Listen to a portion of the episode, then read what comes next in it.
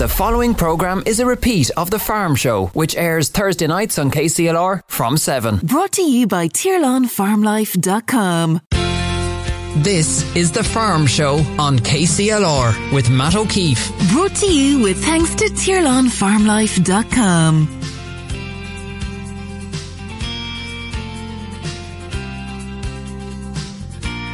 Welcome to the farm show. The ploughing provided plenty of ammunition and information and reference points for this evening's programme. And of course, KCLR, we're, we're uh, broadcasting from there for the, all of the three days, jam packed. So we borrowed a bit from their conversations and we included some of our own and anything we can fit in over the next uh, hour up till 8 o'clock.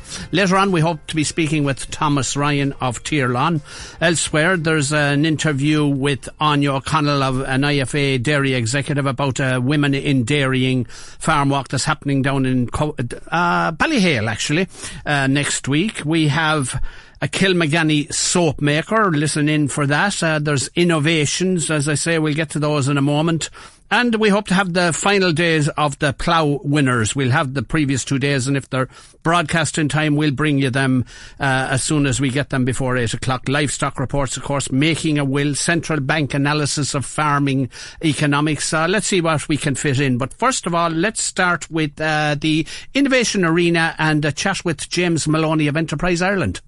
One of the biggest innovations at the ploughing in recent years has been the development and popularity of the innovation arena. James Maloney of Enterprise Ireland joins me. I'm not over egging it, James. It's been hugely successful. Absolutely, Matt, and uh, this year is no exception. Uh, it's phenomenal the growth in the last couple of years, and uh, it surprises us uh, the level and the quality of the innovation that's coming, and we're delighted to nurture it and foster it. Yeah, and it's just where we need to be in Ireland in terms of the economy is developing indigenous uh, enterprises.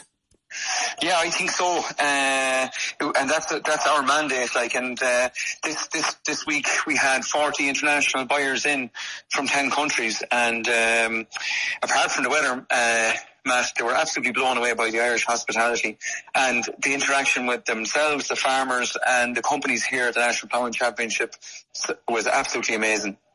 Listen, I strolled around the uh, the arena, the innovation arena earlier, and I must say I was very impressed. Who won the awards? Uh, the, the big winners, I suppose, uh, or the big winners was uh, Grassmax, um, using satellite technology to measure grass. Uh, and put that information then straight on to, to the farm on a paddock by paddock basis and an average value of the, the grass um, kgs of dry matter per, per hectare for the farm as well. Uh, now, it's, you know the job, uh, Matt, of walking grass, it takes a bit of time. So moving that on in automation in terms of uh, digitalization of the sector and feeding into PastureBase, uh, it's a big step forward, uh, and hopefully they will crack it in the in the coming months when it goes on to market. Hugely, um, hugely impressive, I have to say. Throw another few at me. Uh, and the other, the other one, the other winners then of the best startup is Provi. Uh, and these, these are a phenomenal, uh, group of researchers and it's a spin out from UCD Nova. Uh, Jerome and the team are, um, looking at image analysis, again taken from satellite SMAT, uh, and also being able to predict uh, what nutrients are needed on farm and then uh, estimate the, the crop for the biodiversity, uh, for yield, performance. Again, on the digitalization journey, which was a big theme on the innovation arena and sustainable farming and how we're going to transition and meet the targets that are set out in the coming years so we can have a, a, a profitable future in all aspects of farming. What I saw, James, and correct me if I if I'm not right, is that not only had most of the exhibitions and and and initiatives uh, local or nat- national applicability, there's also export potential there. Yeah, Matt, and um, last year now we have the numbers done um, for this year, uh, but it was very, very encouraging the interaction. Now, la- just last year, uh, we did three and a half million of exports straight from the innovation arena, and we, we companies sell products as far away as Bangladesh. Um, I think they're looking at Ireland as a, as a lead in terms of we have a great reputation for producing high quality food, uh, and now we're developing a reputation as developing a really, really strong agri-tech uh, ecosystem. Uh, and the foundation has been laid by companies like McHale and Dairymaster who have who've paved the way for it. And, and now there's a new new kind of emerging trend of entrepreneurs that are that are developing the tech that is traveling. I think we're in 140 countries, which is no mean feat for a country of our size. I get the impression, James, that people want to be in that innovation arena now. They reckon it's the showcase opportunity. Well, we had a, a huge football match. Uh, now, partly down to the weather as well, Matt. We have a fully enclosed arena, but um, we are still busy here now, and, uh, and it is a phenomenal success for us. Uh, and I think the companies really appreciate the chance to, to come uh, and exhibit and be part of the competition. Um, it means so much to them, and when they win the award, it means so much to teams that develop it in the factories uh, when they go back. Uh, and uh, it, it is a, a great incentive uh, to develop further inf- innovation and pursue and and really foster that um, team of development in the industry. James, I appreciate your time very much. Thanks for reporting in on this year's Enterprise Ireland Innovation Arena. Thank you, Matt. And as I say, the innovation arena itself was a great innovation. I have to say, one of the great things that developed out of uh, the ploughing in recent years. Now, let's uh, chat to Thomas Ryan, Sustainability Manager with Tirlán. Uh, Thomas, I met you up at the ploughing. You were busy as a beaver and uh, so much to see. I dare say you didn't see it all. No, I didn't, Matt. And look, thank you, and it's great to talk to you, to you and your listeners. Um, again, I didn't see it all, but I had the opportunity to have a quick walk around, starting at the back where there was people forget that, that there was pony games, there was chase hunt, hunt chases, there was there was the ploughing was actually there, and some of the younger people are on the amusements, and then you move right up through the stands where all the, the business is being done, and then you move through the political parties, the farming organisations, and you come across then up to our own stand, as you say, the Tirlán stand where I met you, and even on our own stand there was great level of discussion and debate over the three days whilst ground conditions were soft underfoot from Tuesday, but improved really during the week from then on, you know, the topic of the day was really the nitrates and the move to 220 for the farmers who were affected, Matt. They were asking themselves what it meant, how would they manage around it, but also wider concern, maybe, you know, the farmers who aren't affected, wondering where land rental markets might go and, and, and, and, and how it's all going to play out.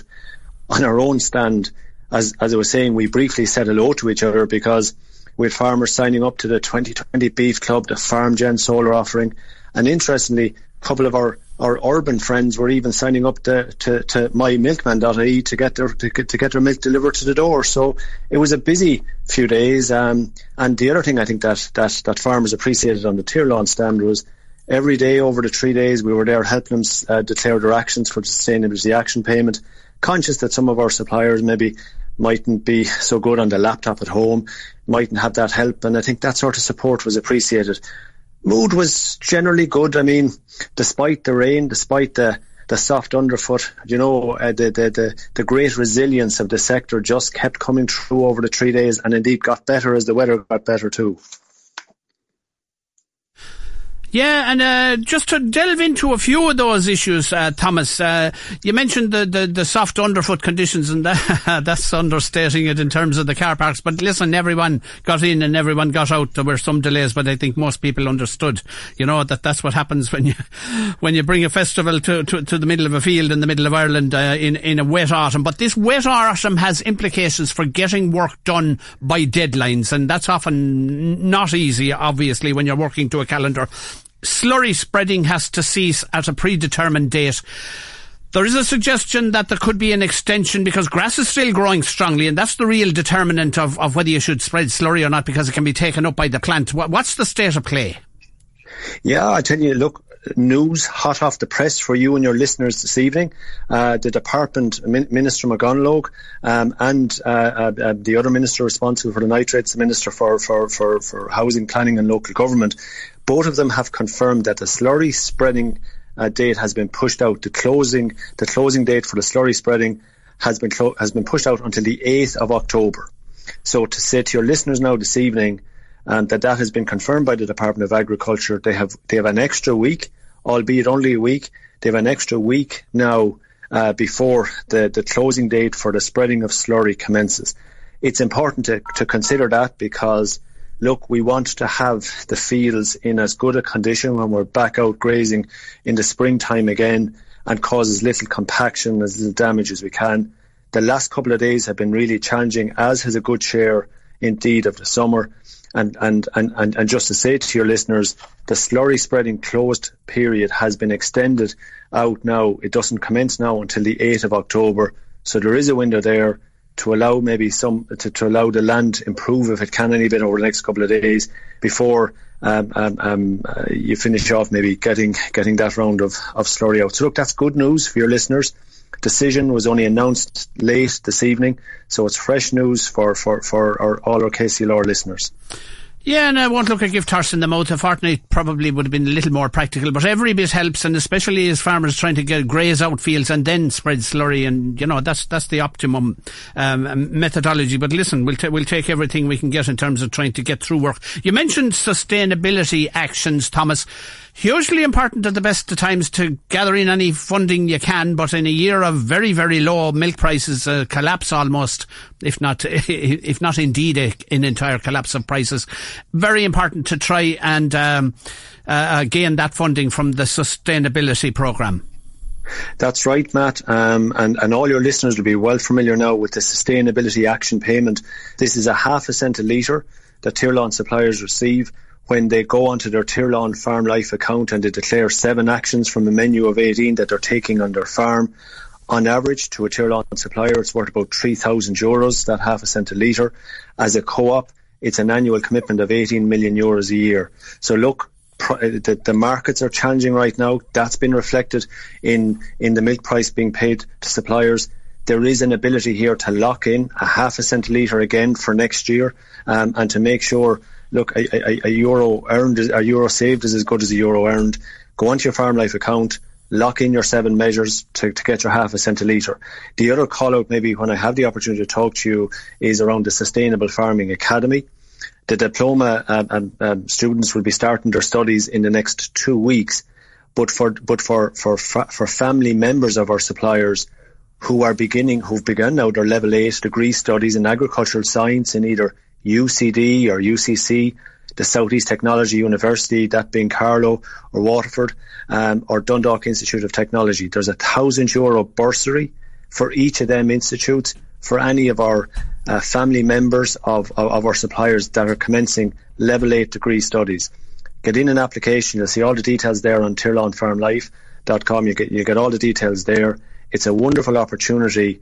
And I think, look, as, as Tirlán, for us to be able to stand in beside um, um, our suppliers and to be able to offer some level of support um, at this. Look, we, we hear about the, the, challenge with accommodation and affording it, and even I know myself. Look, college is an expensive time, um, so look for for Tirlán Co-op to be able to stand in and support our suppliers in a small way on that. Closing date is the end of October, so I'll give it a mention. Maybe maybe again a final mention next month. There's a bursary there. Look, be in and give yourself every chance. Hopefully, if, if, you, if you have a son or a daughter um, who's beginning their degree studies in agricultural science in any of them four.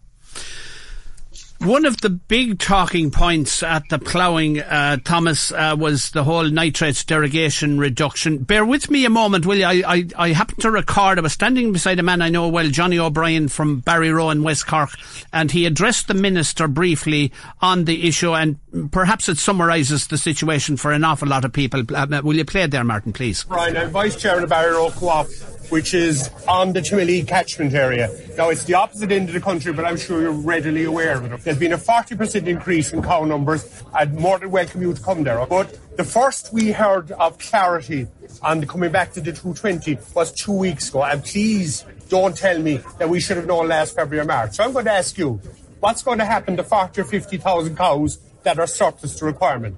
What's going to happen to surplus stainless steel that's in all the meat processing plants that we were asked to invest in? There's a 30% less chemical nitrogen being used in the Barryroe cooperative area.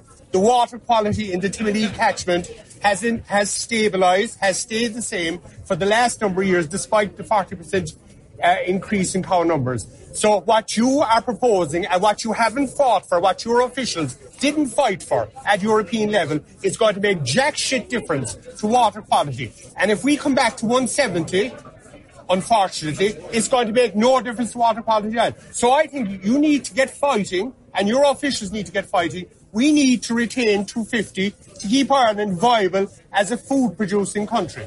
We're a dairy food producing country. We're feeding a lot of the world. So we need to get real here. But there's a serious moral issue with the 40 or 50,000 cows that were impregnated last February, March. And don't tell me that people knew then. They didn't. Because if I didn't know, nobody else knew it.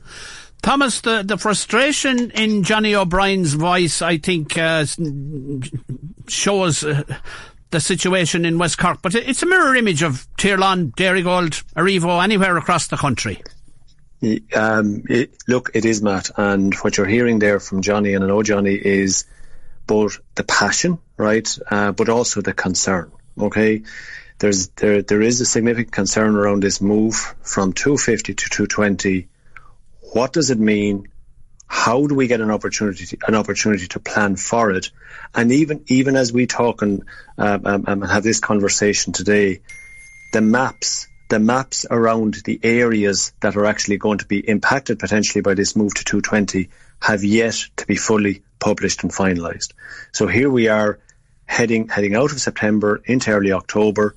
We're being told that this is effective from the 1st of January next year, and there isn't a level of certainty that that, that farmers uh, around the country know whether they're in or out uh, um, um with this infamous red co- colour coding map of Ireland, with the red indicating you're into 220 uh, uh, and the white indicating you, you remain at 250. That final map has yet to be published and produced by the Department of Agriculture and the Department of Environment. So when we hear Johnny and the concerns that he's expressing, when there isn't even line of sight of the level of, of, of the impact so farmers can assess themselves, am I in or am I out? I think um, a lot of, we, we see what's after happening with the land rental market as farmers uh, scurry to bring themselves into potential compliance where it slips to, uh, uh, to 220. I think it's back now to the Department of Agriculture to continue uh, to push for the 250 to, to, to, to for the for the 250, but also to put in place the necessary measures um, um, to ensure uh, to ensure that they provide the supports for farmers to be able to adopt. Yeah, because some people seem to think that this is only about large scale farming, and nothing could be further from the truth. Your 70, 80, 90 cow herd is going to be impacted hugely in financial terms. And pro rata, the, the, the, the processors that they supply, I mean, this is going to take a lot of thinking out by farmers and by Tirlán, I would suggest. No, it will because it's it's too lazy a narrative to say there's only 3,000 uh, dairy farmers affected, which is the narrative that's flowing through at the moment. And by default, Asher, look, they must be the larger scale ones. In truth, the smaller scale supplier with a tighter land base is going to be more impacted and won't have the ability for example, to look at contract rearing out, sub uh, contract rearing out maybe the heifers or getting, you know, and moving on other stock other than the dairy cows. That opportunity simply isn't there. So potentially for for for the medium size supplier and farmer who won't have the ability to mitigate and to reduce the impact, the potential only option in that case is a reduction in cow numbers then so so so that that's then a direct hit on on farm income, which is a direct hit on the ability to spend in the local community. But I think it's also going to lead to a really quick discussion around how uh, around how do I do more with less. Well, and I know through things like our, our Tirlán with our Gain Momentum program, very much focused on improving milk solids and fats and proteins. But that won't solve it. I mean, I mean, you know, I say that to you uh, in terms of how Tirlán is trying to work with suppliers that may be impacted, the first clarity that's required, what is it that the state is doing right now to retain it at, to, to retain the derogation at 250, to hold that stocking rate level, and to allow the measures, to allow the science the opportunity to work. I mean, we've just come out of the most recent review of the nitrates.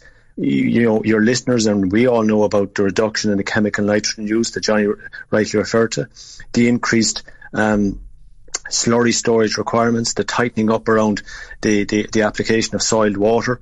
All these are all scientific actions, which when Teagasc uh, looked at, prescribed and said, take these actions, it will have a benefit. But it simply won't have a benefit in six, nine months. It takes a minimum of 18, the science tells us, a minimum of 18 to 24 months from the action taking place to, to, to the value of that action being seen in terms of improving water quality. And I think farmers are reasonably asking, give the measures that have been imposed as part of the recent review the opportunity to work. I, because right now, sorry, go ahead, Matt. Yeah, yeah, no, you're okay. I, I, I appreciate, I appreciate you, the, the direction you're driving in. The problem is we need to see the road before we can drive along it. So, listen, we'll be returning to this, Thomas. I, I appreciate your time in, in, in waiting to come on the line. Take care. The Farm Show on KCLR with Matt O'Keeffe. Brought to you by TirlanFarmLife.com. I'm standing in front of the Bobar soap stand here at one of the Enterprise Village sites, and I'm looking at mechanic soap, and there's lemongrass and ground pumice in that. There's another one with lavender in it. There's plain and unscented. That's made with uh, cow's milk. There's also black and white. There's charcoal in that and eucalyptus. Bergamot and basil, basil, whichever way you want to pronounce it, is another one. Lemon and may chang. There's rosemary and lavender. There's carrot juice made with crooked carrots, I've given to understand. There's honey and oats. And here's the developer of all this. What possessed you to develop a line of soaps and all of such exotic uh, qualities? Uh, well, it all started with my daughter getting eczema when she was around two, and I was looking for a chemical free uh, way to treat it. So I uh, read up on the properties, and uh, one of the things you can use is goat's milk soap. So I don't have any goats, but I've got cows. Yeah. And then lockdown hit, and I needed a bit of a project, so we went down a hole of playing with different ingredients and uh, reading up on different properties, and we just got a bit carried away. But they smell beautifully. I mean, well, okay, there's an obvious unscented one, and that's deliberate. But apart from that, some of the scents are just so exotic. What possessed you to come up with the idea of a, of a carrot juice one? Well, carrots would be very good uh, for your skin. They've got vitamin A. So Okay. all of the carrots that we'd use would be Kilkenny carrots. We're in a, a prime produce uh, part of the world, uh, so they'd all be the uh, the ugly carrots, the ones that uh, wouldn't go for sale. So we use them and make them into juice, and we add that in with the cow's milk. And then in that particular one, we add in poppy seeds, which would be very good at uh, exfoliating. It's the gardener one, so getting that extra dirt off your hands when you've been in the garden. So there's a method in almost all of the, the, the it's not just scent. There's a there's a purpose, a practical purpose in the ingredients. Every individual one took a lot of research, a lot of development, a lot of trial, a lot of uh, figuring it out. So they've each got their own story. So we, uh, yeah, we just sort of slowly developed it, and then it was a case of we had a lot of soap, and I uh, said to Brian I was thinking about selling it, and if nothing else, we'll have a lifetime supply of soap. And of course, it's not as if you needed occupational therapy. You have plenty to be doing with the kids and the farm, and Brian and yourself, of course, dairy farming out in Kilmaganny. So there was already plenty going on. Yeah, well, I suppose it, it started in lockdown, and I had the three kids. They were all sort of young. I think the uh, youngest was sort of seven months. So I was looking for sort of a project to occupy my brain that didn't involve Mr. Tumble or changing nappies or going on nature walks. So I needed a bit of uh, grown-up headspace. So that's where it all sort of started from. And then, sure, lockdown ended and life takes over. So you sort of just keep the ball rolling and go from there. I wouldn't know a whole lot about soap except how to how to how to use it and get up a good lather and, and, and, and that. But I have to say this took my grabbed my imagination when I saw it. I think it has huge potential. You have ambitions for it. Yeah, it, it's just sort of a case of we're going to walk before we can run and see how we get on with it. As you say, sort of uh, full-time farming and kids and things. So we're we're getting there. We're just sort of getting our name out, and it was sort of great to come up to the ploughing now and just sort of. Uh, I know that sort of the locals would know about us, and we're sort of slowly expanding to let the rest of Ireland know about us now. And I, I particularly like the, the branding and the, and the paper cover a la the Friesian cow. Maybe that's Yeah. accidental. No, no, no. That was all on purpose. That took uh, three weeks of back and forth with the fella in Dublin trying to describe what cow print was and that it didn't have jagged edges on it. And that's printed with uh, using vegetable ink, so it takes around four weeks to dry. And so it's all uh, biodegradable, food grade. So it ticks those sustainability boxes in a big Yeah, way. well, we sort of we started off that we wanted to be completely sustainable. We wanted all natural ingredients. We wanted to stay away from palm oil, those sort of additives. So we we've done that. So here we are. What's not to like about it? I tell you. Carlow, Kilkenny, KCLR. Anya O'Connell, Dairy Executive with IFA. There's a big meeting, a women's meeting, if I could put it that way, happening next week. Uh, tell me all about it. Yes, thank you, Matt, and thank you for having me on your show. We are having a Dairy Women Ireland event. It's part of our autumn series on Imelda Kinsella's farm in Ballyhale in Kilkenny on the evolution of women's roles on dairy farms. We're delighted to have it on Imelda's farm. Imelda is an amazing uh, role model for the industry, and we would welcome everyone to attend. Yeah, I've spoken to Sandra Hayes of Teagasc about the whole concept of women in dairying coming together to form a, a formidable block and indeed to, to, to provide peer support, if you like. Exactly. It's all Dairy Women Ireland is all about empowering women. It's all about an education and support network, helping each other build our roles on in the dairy sector. We all know that women are play a very vital role in the sector, but sometimes it's a silenced, invisible role, and we are here to make sure that women are recognised in the sector and that they are valued. Yeah, because uh, for forever and a day, women were the backbone of many farms, but often not reflected in farm ownership or management, at least uh, observable management decision making. Exactly, and they never got the formal recognition for, for what they did. So what we are trying to do is provide the support there for far, for female farmers to acknowledge their roles, gain confidence in their roles, to assert themselves in their roles, and look towards building a more vibrant sector with their with their position firmly in the centre of that. And where do you think the concept can go in terms of a, a national organisation, or will it be a series of regional or local groupings? So we have been established now over 24 months. And we've had one national conference, and we are planning our second national conference, which will be on the 25th of November in Killashee House Hotel. So we would encourage everybody to look look forward to that event. And we are in the process of preparing regional structures. So we have a national steering committee that is currently made up of 13 volunteers. We work hard to, we've worked very hard to set this up and we are developing four different regions with regional team structures to get into the grassroots level and to get every woman that's involved in the sector in the dairy sector involved and engaged to in in what we are going to be doing. So we are going to be providing online zoom events and seminars farm walks uh, soft skills and our annual conference is our flagship event. Yeah, just as an overview on your observations, uh, I think it's refreshing and, and the fact that there's a much more open-minded approach now to farm inheritance, to farm management, and it's it's now much more often the case that the decision is made on, on the basis of the person who's most interested. Exactly, and the person who's more most suitable. Thank God, uh, we are moving away from gender being the priority, and we need to continue to do that. I've been working in the dairy industry now for over ten years. Thankfully, my gender has never been an issue or a problem, and I don't want it to ever become an issue or a problem. So we need to continue to build on what we've already seen as good movements towards leveling the playing pitch, but there is still some issues there that we need to confront and challenge and work towards. But thankfully, we've turned a tide. We think females are being considered for the succession opportunities. Anya, thank you very much. Thank you.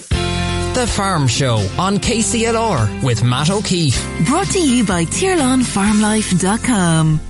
Very interesting conversation on the radio this morning. And uh, Martin, you explained it. It's all legal. Yeah, it was just it was nice timing, and uh, well, I mean, we couldn't not have uh, a farming aspect to, to, what was happening on KCLR Live. I mean, as well as the obvious. Um, the, the ancillary economic activity and all the rest of it. Um, one of our sponsors, the premier sponsor of KCLR Live this morning was Poe Kiely Hogan, who are a legal firm. And John Hickey joined Brian this morning and naturally the topic of uh, legalities in relation to farm, um, farm legal aspects, wills, power of attorney, that sort of thing. And I just put a couple of clips together just to give a, a, an idea. And so it's, it's, it, obviously they don't get into specifics, but food for thought, I think is the best way of putting it. So here's how we get on. Well, I, I suppose the the one item that uh, people from the farming community and every community, I suppose, come to us with uh, every year for the last I suppose, 100 years prior to my time as well, um, is their wills. Um, and I know pr- probably the vast majority of kind of radio shows that, that deal with legal issues, um, a will is always raised in it. So there is something of a broken record in it. But at the same time, if anyone listening doesn't have a will drawn, no matter how much you have or how little you have, it's a very important document to put in place. Um, as everyone will understand, a will creates a scenario whereby you say that when I pass away, this is what I'd like to occur in respect of whom I pass my assets to and who should take control of ensuring that my assets go to that person. Uh, and again, like th- that's very important regardless of every, whether you have a very small um, value asset or whether you have a large value asset. I think from um, from a farming point of view, um, wills have become, uh, I'd say, more more complicated. Maybe is, is the best way of describing it over the last number of years. And I think that, that particularly arises from the fact that a number of farms or farmers have incorporated. So up to maybe 10 years ago or so, there, there was, it would have, would have been nearly unheard of.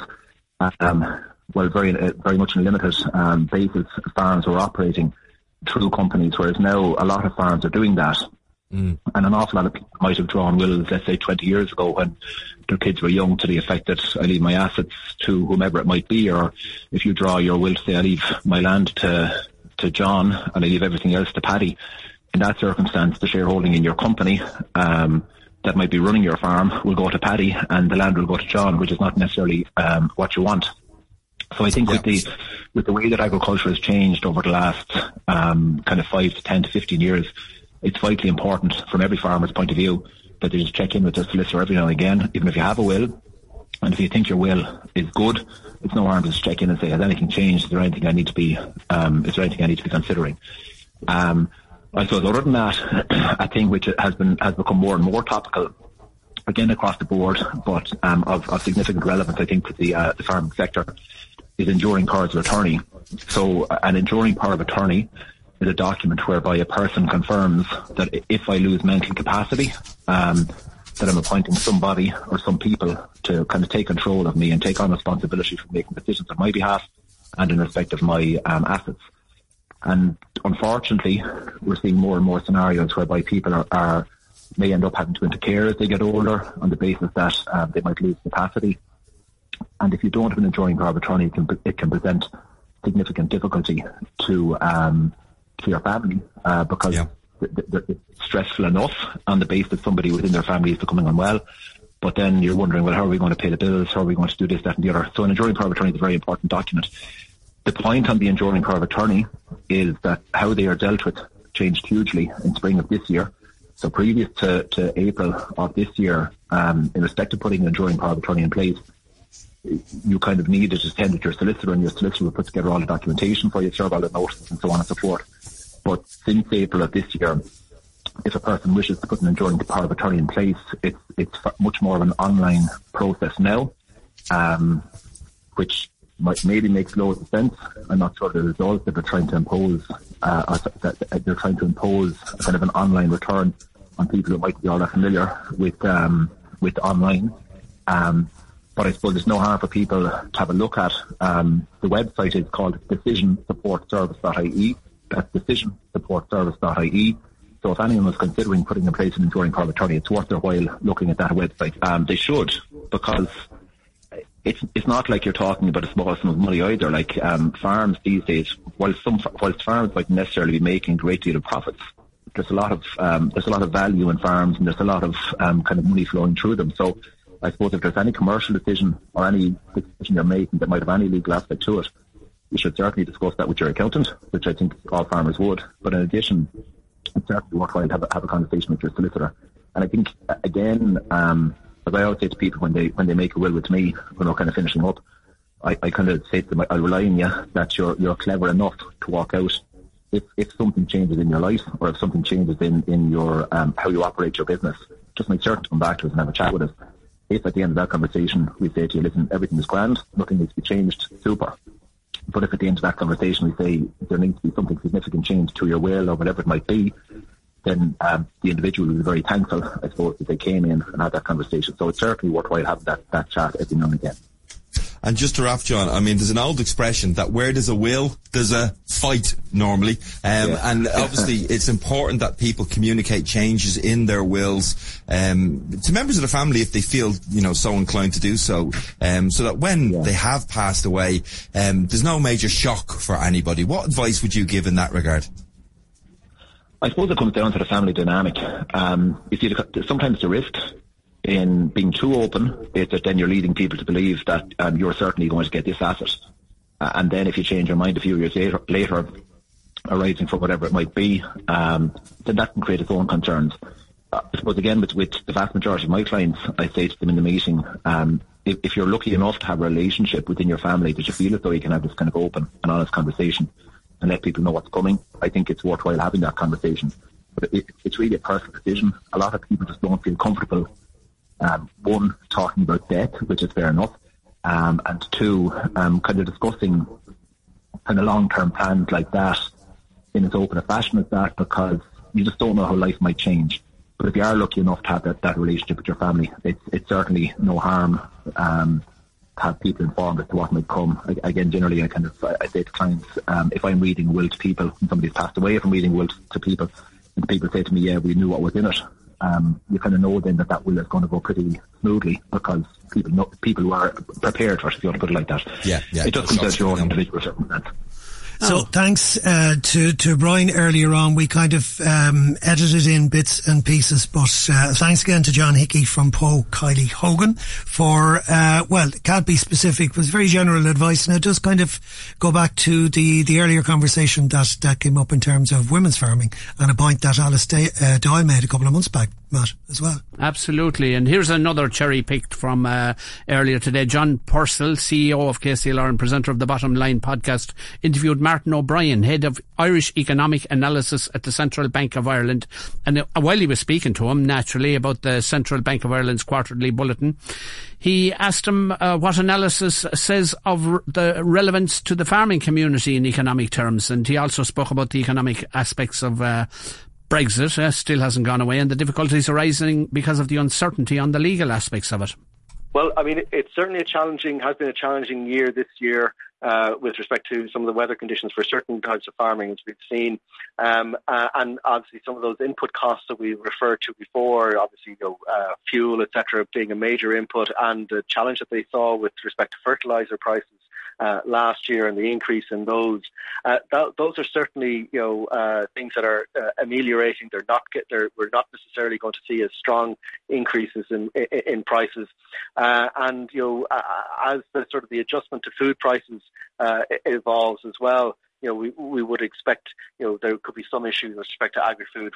One other thing just to note is, you know, obviously important for Ireland is, uh, is the Brexit situation, uh, and you know, uh, on the uh, on the Irish export side, we haven't necessarily seen the full impact of Brexit just yet, because the UK authorities haven't brought in the full level of checks, so the phytosanitary checks, etc. Uh, and I think that's been uh, delayed even further into next year. So that is also something just to be mindful of. There has been already a significant significant shift in the industry and in the sector to, uh, away as much as possible to, to, to try and think about other markets beyond the UK. But the UK still remains an important market, and it will be a little bit of an adjustment when those checks come in uh, and when the uh, when the UK starts actually imposing those sort of phytosanitary checks on on on on, on uh, agri-food products going into the UK market. So, um, I mean, we, we have do we have done estimates overall. Um, say going back when you know when Brexit was start starting to kick off. And yes, it is the case that you know the Irish economy would be you know one to two percent better off if Brexit hadn't had happened.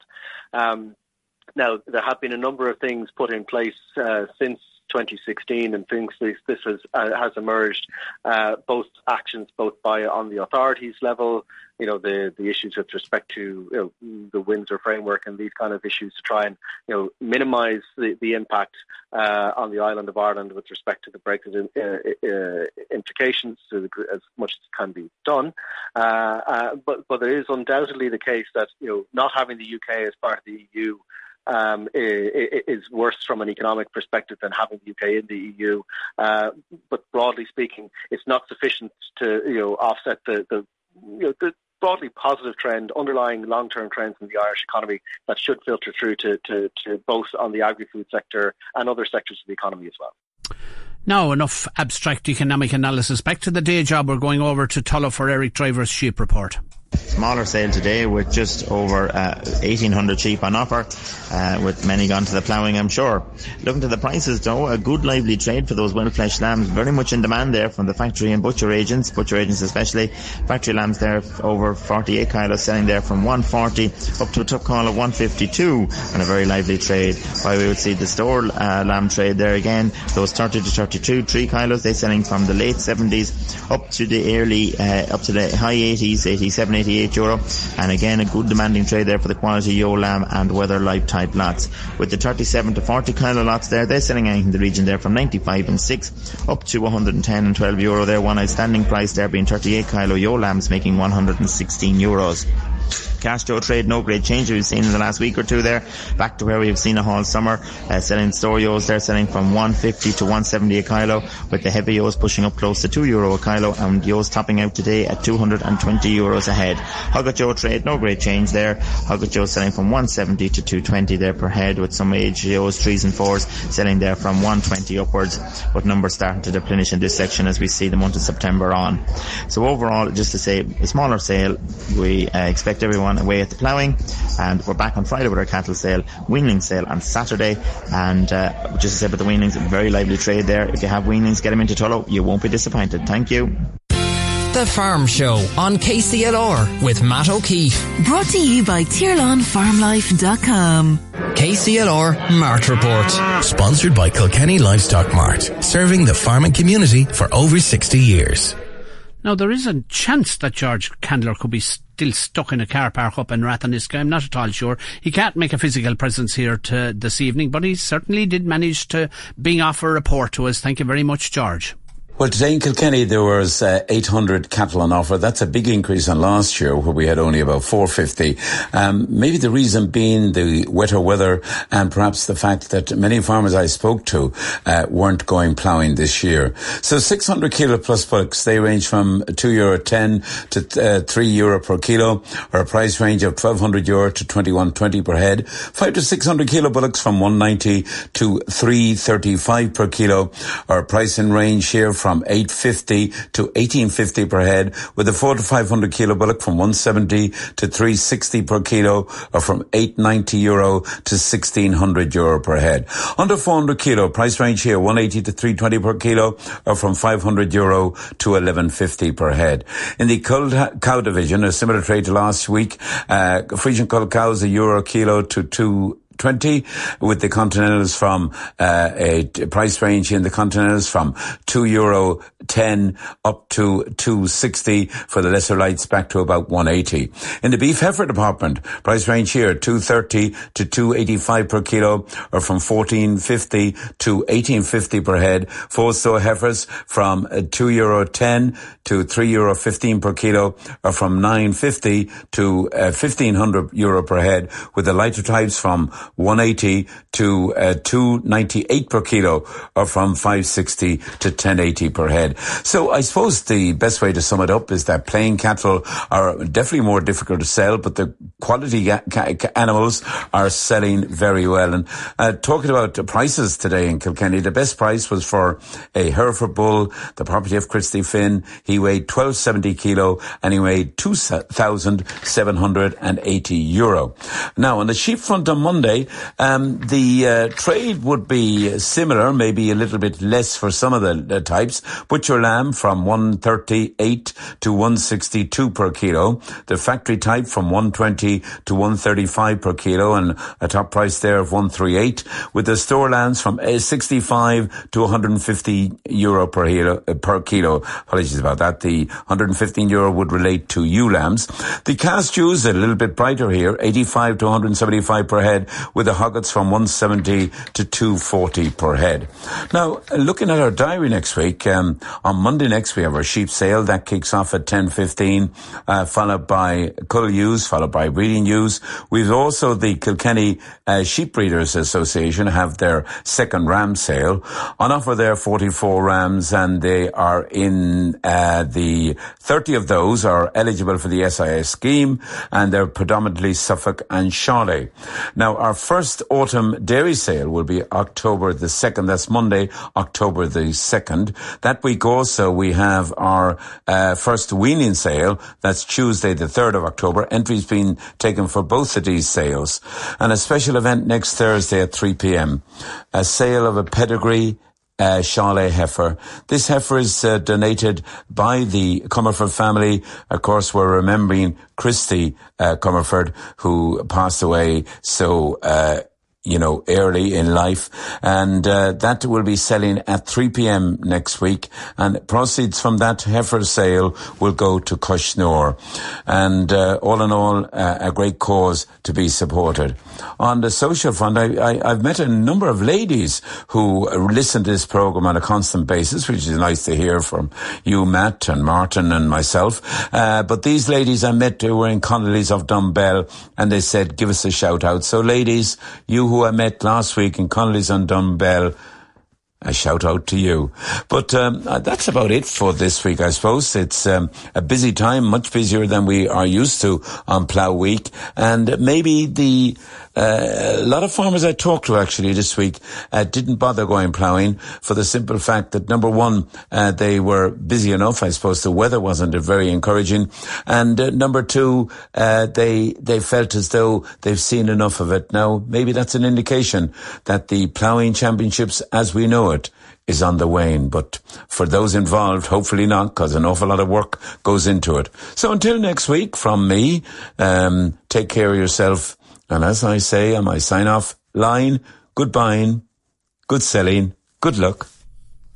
I continue to be impressed with George Candler. He gets to all kinds of interesting places, including and notably Connolly's of Dunbell.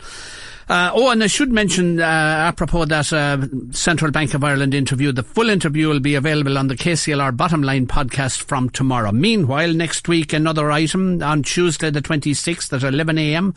There's an organic farm walk out in Cuffesgrange on Finbar and Alex Sheehan's farm. They're suckler to weanlings and tillage. They grow their own feed. They're self-sufficient for feed and they sell on the excess to other organic farmers. And huge and increasing interest in organics and in the the number of acres being devoted uh, to that uh, sector of farming. I promise you the results. I'll do my best to get through them in the time available. Well, let's start with the overall winner conventional. No surprises there. Eamon Tracey of Carlow. Meanwhile, Ger Coakley from Cork won the overall reversible. Brian Ireland was a very credible and creditable eighth overall. Uh, and on the first day, let's see what we can get through. Intermediate conventional class, second place for John Murphy of Carlow. Just doing the Carlow Kilkenny ones. Under 28 conventional senior plough class won by Steve Tracey from Carlow, another member of the clan. Under 28 conventional junior plough, first place for PJ Hartley from Kilkenny. Uh, third furrow conventional class senior, third place for Richard Keenan of Carlow. Intermediate reversible plough, second place for Kilkenny's Brian Ireland. And a big ding dong between Brian and Gary Ireland uh, yesterday. That was impressive. Until we talk again, farm well, farm safely, good night and goodbye.